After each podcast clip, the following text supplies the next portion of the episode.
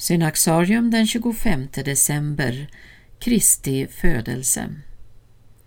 Det mysterium vi firar denna heliga natt är kristendomens viktigaste enskilda händelse, historiens avgörande tilldragelse, Gud blir människa.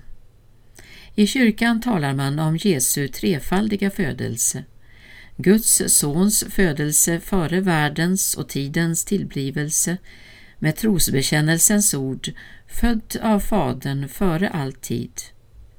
Guds sons födelse i tiden och världen genom den heliga ande av jungfrun Maria. Och Guds sons födelse i människans hjärta genom samma andes kraft. Denna natt blir Jesus allt det vi är, för att vi ska bli allt det han är. Denna natt anar vi storheten i att vara människa, ty det är människa Gud blir. Denna natt ser Gud och människa på varandra, i det nyfödda barnet, och de känner igen varandra. O, ljusbringande natt, ljusare än varje dag, utbrister en okänd predikant i en julnattshomilia i Betlehem på trehundratalet. I Kristus har hela den gudomliga fullheten förkroppsligats och tagit sin boning, skriver aposteln Paulus. De två naturerna är i barnet som föds förenade, utan att någon av dem mister sin särart. Inget dras ifrån, inget läggs till. I och med inkarnationen kan Gud både ses och inte ses. Han är på samma gång fördold och uppenbar. Den som ser in i Jesu ansikte ser en människa i allt lik sina bröder, som det heter i Hebreerbrevet. Och hon ser på samma gång in i den levande Gudens ansikte. Med Jesu egna ord, den som har sett mig har sett Fadern.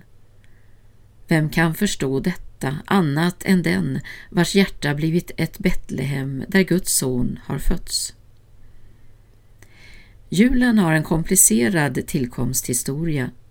Ursprungligen firades Kristi framträdande i världen den sjätte januari, till att börja med i Egypten.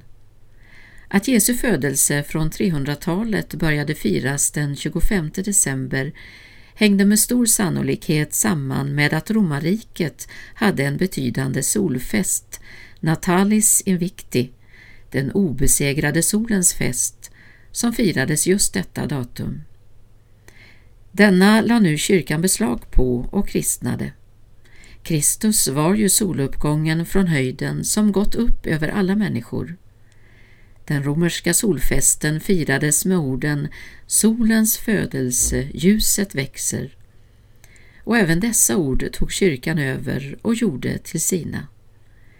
Det berättas hur de kristna under sitt julfirande ropade vid midnatt "Jungfrun har fött, ljuset växer". I slutet av trehundratalet hade firandet av Kristi födelses fest den tjugofemte december spridit sig österut och etablerats i större delen av kristenheten. Julen är därmed den enda av de kristna högtiderna som har sitt ursprung i väst.